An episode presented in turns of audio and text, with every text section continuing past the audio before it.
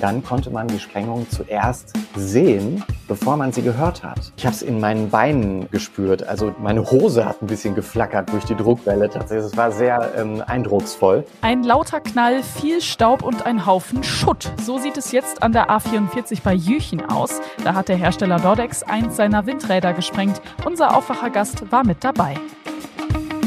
Rheinische Post Aufwacher. News aus NRW und dem Rest der Welt. Mit Laura Mertens. Hi. Im Aufwacher geht es heute außerdem um geplante Ausfälle bei der Bahn. Bevor wir mit dem ersten Thema loslegen, kommen hier die Nachrichten aus dem Antenne Düsseldorf Studio. Hallo Laura, wir sprechen heute darüber, dass in Düsseldorf neue Bäume gepflanzt werden sollen. Dann sprechen wir über einen ungewöhnlichen Polizeieinsatz in Düsseldorf-Bilk und dann sprechen wir noch über ein Straßenschild, das doch immer mal wieder für Verwirrung sorgt.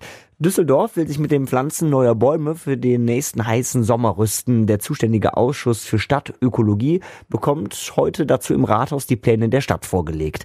In einigen Stadtteilen sollen neue Alleen entstehen, in anderen neue Wälder. Antenne Düsseldorf-Reporter Joachim Bonn kennt die Details. Die neuen Wälder sind eher Walderweiterungen. Geplant sind diese zum Beispiel weit südlich in Urdenbach, im Osten der Stadt zwischen Ludenberg und Hubbelrath und im Norden in Wittlar.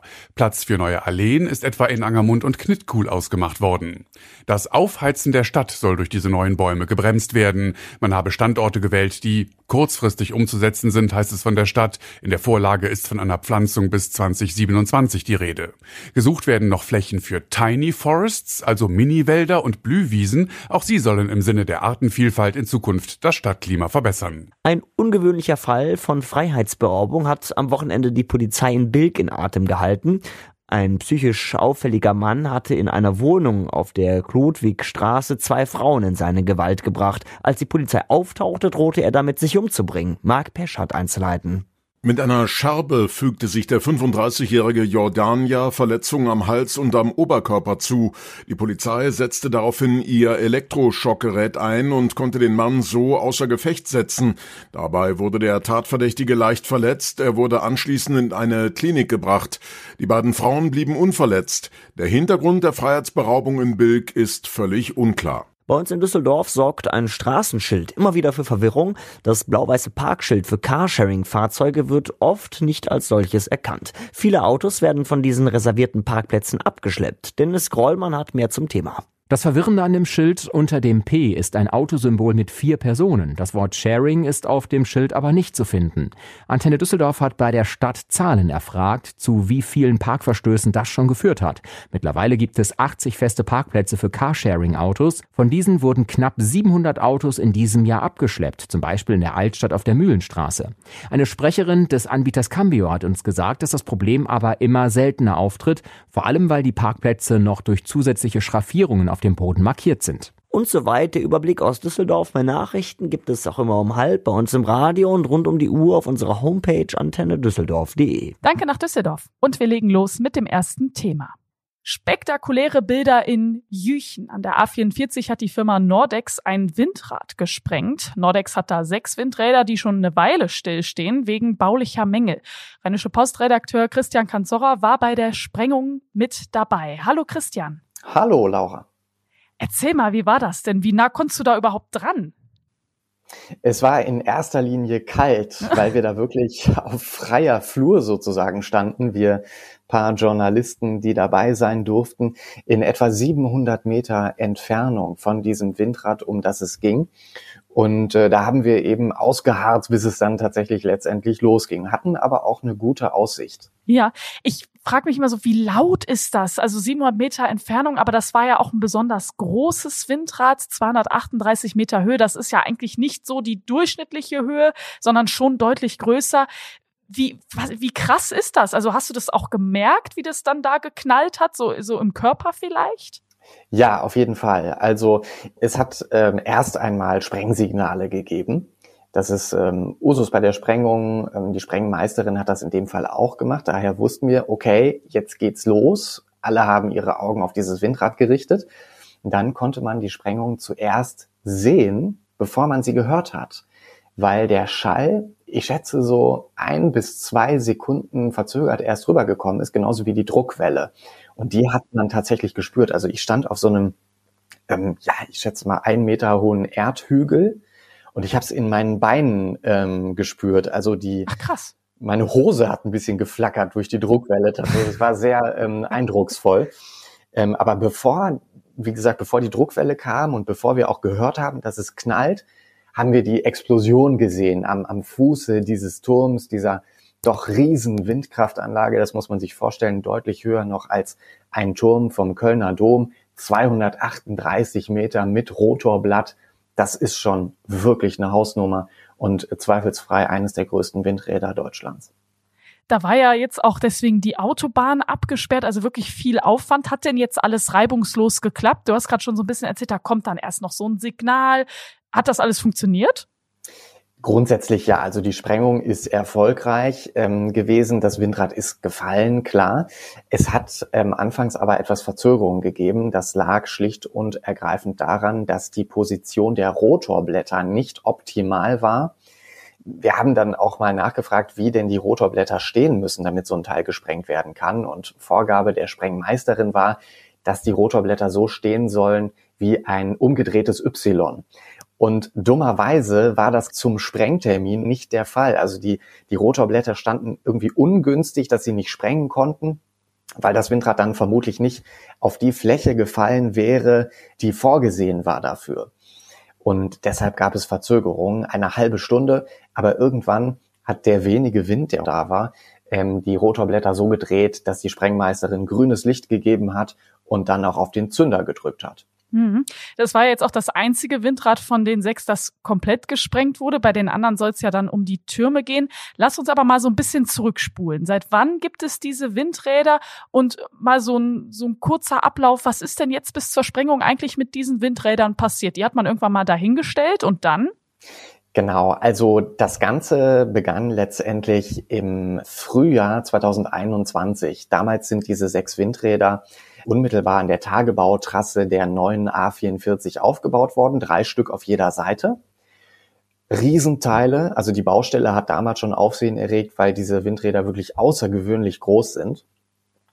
Und dann gab es im Herbst 2021 dieses Unglück in Haltern am See. Da ist auch eine Windkraftanlage von Nordex eingestürzt, aus heiterem Himmel, einfach so in sich zusammengefallen. Und daraufhin sind 18 Anlagen dieses Herstellers stillgelegt worden. Also ein Stopp, eben auch für diese sechs Anlagen in Jüchen. Und in der Folge hat man diese Windräder nochmal genau untersucht und eben ja, gravierende Baumängel festgestellt. Und an diesem einen Windrad, das jetzt gesprengt wurde, eben besonders gravierende Baumängel. Deshalb konnten auch die Rotorblätter und die Technik da oben drauf nicht abgebaut und gerettet werden, sondern das ganze Teil musste eben komplett gesprengt werden. Und die anderen Windräder, die anderen fünf, die jetzt noch übrig geblieben sind, sollen eben zum Teil demontiert werden. Alles, was man noch abbauen kann, soll abgebaut werden, wird zwischengelagert. Und dann werden, werden nur diese Betontürme, die am Ende noch übrig bleiben, gesprengt. Ja, wenn jetzt so Windräder gesprengt werden, dann denke ich so beim Stichwort Energiewende erstmal so, oh, eigentlich schlechte Nachricht. Der Hersteller Nordex, der will jetzt aber genau an der gleichen Stelle wieder Windräder hinbauen, auch wieder sechs Stück warum und was genau ist jetzt der Plan? Wann soll das passieren? Genau, also es ist so, dass eben an selber Stelle äh, ein neuer Windpark entstehen soll mit sechs neuen Windrädern. Und ähm, die Komponenten, die jetzt an den noch übrigen fünf ähm, Windrädern abgebaut werden, die werden erstmal zwischengelagert und kommen dann später auch wieder zum Einsatz. Das ist der Fahrplan und 2023 soll es losgehen mit dem Bau der neuen Windräder. Das ist ja ganz schön ambitioniert eigentlich, ne? Also jetzt sind wir fast am Ende von 2022 und nächstes Jahr sondern die neuen schon da stehen. Glaubst du denn, die können das schaffen vom Zeitplan her? Ja, also ich denke schon. Solche Windräder lassen sich vergleichsweise schnell aufbauen und äh, es besteht ja auch gewisse, auf gewisse Weise Zeitdruck, denn zweifelsfrei ist es so, dass dieser Windpark jetzt nicht irgendein Windpark ist, sondern schon ein recht stattlicher. Diese sechs Anlagen sollen nicht weniger als 27 Megawatt liefern. Das ist eine unglaubliche Leistung. Damit können 26.000 Haushalte mit Energie versorgt werden. Äh, das muss man sich also wirklich mal auf der Zunge zergehen lassen. Und natürlich drängen die künftigen Betreiber dieses Windparks darauf, dass er so schnell wie möglich fertiggestellt wird. Das ist einmal RWE Und zum Konsortium zählt auch der Versorger NEW aus Mönchengladbach und die Stadt Jüchen. Und die scharren natürlich mit den Hufen. Die wollen, dass Nordex diesen Park so schnell wie möglich fertigstellt, weil die natürlich auch bei jedem Monat, der jetzt verstreicht, kein äh, Geld einnehmen aus dieser, aus diesem Windpark. Du hast vorhin gesagt, solche baulichen Mängel sind ja dann in Heitern am See auch schon aufgetreten. Ist das etwas, was man grundsätzlich kennt von Windrädern oder ist das jetzt irgendwie ein Problem, was hier in NRW eher plötzlich aufgetreten ist? Das ist eine sehr gute Frage. Also es handelt sich hier tatsächlich um Materialfehler, ähm, weil man grundsätzlich auch an dieser Konstruktion mit, mit Türmen aus Beton und Stahl festhalten will. Also die neuen Windräder, die da entstehen, sollen ähnlich aufgebaut sein, aber eben stabiler. Und äh, ich denke, dass das wirklich auf Materialfehler jetzt zurückzuführen ist, die ähm, der Hersteller natürlich auch äh, ausbügelt. Also die äh, werden künftig dann nicht mehr auftreten. In dem Fall waren das jetzt Schäden an den Spannbetonteilen ähm, innerhalb dieses Turms. Man konnte es auch an der Anlage, die jetzt gesprengt wurde, ganz gut sehen. Also da sind wirklich ziemlich große Betonelemente auch rausgebrochen einfach und das sah schon böse aus. Danke dir, Christian. Gerne. In den Show Notes habe ich euch Christians Artikel verlinkt. Da könnt ihr auch Fotos und ein Video von der Sprengung angucken. Und wenn euch dieser Podcast gefällt, dann bewertet uns doch gerne mit fünf Sternen. Dankeschön. Wir wachen weiter mit unserem zweiten Thema. Dafür braucht ihr jetzt starke Nerven. Es geht um Zugausfälle. Die Bahn hat Ende letzter Woche eine große Ansage gemacht. Mehrere Linien fallen wohl bis zum Jahresende aus. Das ist ziemlich übel. Die Bahn stellt zwar viel Personal ein, am Ende reicht es aber trotzdem nicht. Michael Höhing aus dem Aufwacherteam, warum denn nicht? Ja, das hat natürlich zum einen mit der Jahreszeit zu tun. Ne? Es ist Erkältungszeit, Grippewelle, Corona spielt sicherlich auch noch dazu. Das heißt, wir haben viele Corona-Fälle bei den Bahnmitarbeitern. Gerade die Lokführer sind dann ja eben nun mal eine sehr sensible Berufsgruppe bei der Bahn. Wenn die eben nicht da sind, dann kann der Zug einfach nicht fahren. Gleiches gilt für wichtige Mitarbeiter in den Leitstellen auch da, wenn die Personallage sehr dünn ist, ist das immer sehr kritisch, weil die Deutsche Bahn dann einfach nicht reagieren kann. Und bei Corona ist es eben momentan auch so, wir haben nach wie vor noch eine Isolationspflicht. Das heißt, wer Corona hat, muss zu Hause bleiben. Und das ja dann auch so lange, bis man negativ ist. Wir kennen das alle aus unseren äh, Berufen und aus äh, unserem Büroleben. Aber bei der Bahn ist es eben nochmal was anderes, weil die Auswirkungen schon wirklich enorm sind. Und deshalb ist die Personallage bei der Deutschen Bahn seit Wochen, fast schon Monaten wirklich sehr angespannt. Ganz wichtige Frage jetzt, um welche Strecken geht es denn? Ja, also es betrifft ähm, geplant jetzt grundsätzlich erstmal die S-Bahn-Linie 3. Die fällt zwischen Essenstele Ost und Oberhausen komplett aus. Zwischen Essenstele Ost und Hattingen fährt sie aber weiterhin planmäßig und auf der Stelle, wo sie ausfällt, da werden Busse eingesetzt. Die fahren dann ersatzweise. Da konnte man dann Busunternehmen gewinnen, die das dann in der Zeit dann bedienen können. Dann zwischen Langenfeld und Wuppertal-Vorwinkel, da fährt die S68, die fällt ebenfalls komplett aus. Das ist quasi jetzt nicht ganz so tragisch, denn hier verkehren mehrere Linien parallel. Da gibt es also genügend Züge, auf die man ausweichen kann. Es gibt noch ein leicht eingeschränktes Angebot auf den Linien der RB32. Das ist Duisburg, Oberhausen, Gelsenkirchen, Herne, Dortmund die Strecke. Und auf der RB40, das ist auch im Ruhrgebiet Essen über Witten bis nach Hagen. Hier fallen dann tagsüber und nachts einzelne Züge aus. Also da hat die Bahn schon versucht, durch das Verschieben von einzelnen Schichten die Ausfälle so gering wie nur möglich zu halten. Also hier und da gibt's dann einen Schienenersatzverkehr meistens durch Busse aber es werden so oder so auf jeden Fall Bahnen ausfallen. Das ist jetzt hier geplant gemacht worden. Das heißt, die Bahn hat sich angeguckt, wo können wir was wegfallen lassen, damit wir auf anderen Strecken hingegen den Betrieb recht stabil halten können. In den vergangenen Wochen haben wir das nämlich genau anders gesehen. Da hat die Bahn sich auf so etwas nicht vorbereitet und dann sind dann natürlich Linien einfach so ganz kurzfristig ausgefallen, weil sich die Lokführer krank gemeldet haben.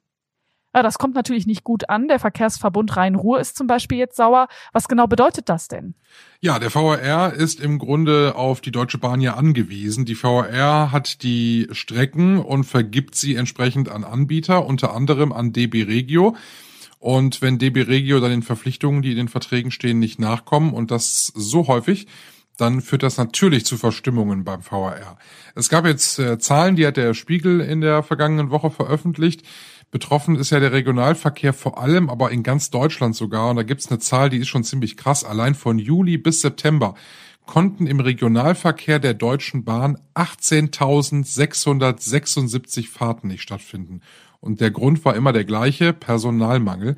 Mal so zum Vergleich, im gleichen Zeitraum des Vorjahres, da lag die Zahl noch bei 6.935.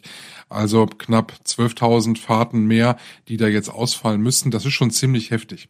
Die Bahn verteidigt sich da ein bisschen, sagt, wir haben schon äh, so viel Personal neu eingestellt. Selbst während der Pandemie hat man kräftig rekrutiert. Seit 2019 20.000 neue Arbeitsplätze. Das ist tatsächlich eine ganze Menge. Aber es hilft nichts. Die Züge können nicht fahren, weil wichtiges Personal fehlt. Und es sind eben sehr spezialisierte Berufe, die kann man eben nicht von heute auf morgen mit irgendwelchen anderen Kräften, zum Beispiel aus Büros, ausgleichen, so wie es andere Konzerne machen, wie zum Beispiel die Deutsche Post. Ja, und dann kommt jetzt auch noch eine Großbaustelle im Ruhrgebiet dazu. Genau, das jetzt also auch noch. Es gibt äh, eine große Baustelle und zwar zwischen Dortmund Hauptbahnhof und Bochum Langendreher.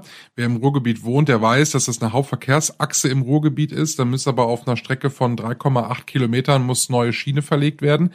Das bedeutet, um mal so ein paar Zahlen zu nennen, 630 Schwellen und 600 Tonnen Schotter.